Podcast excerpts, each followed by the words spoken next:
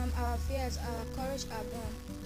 On this podcast, I'm going to be talking about my ambition and goals to change the world. And I'm also going to be talking about tips and ways for you to make a great impact in your environment, community, and homes.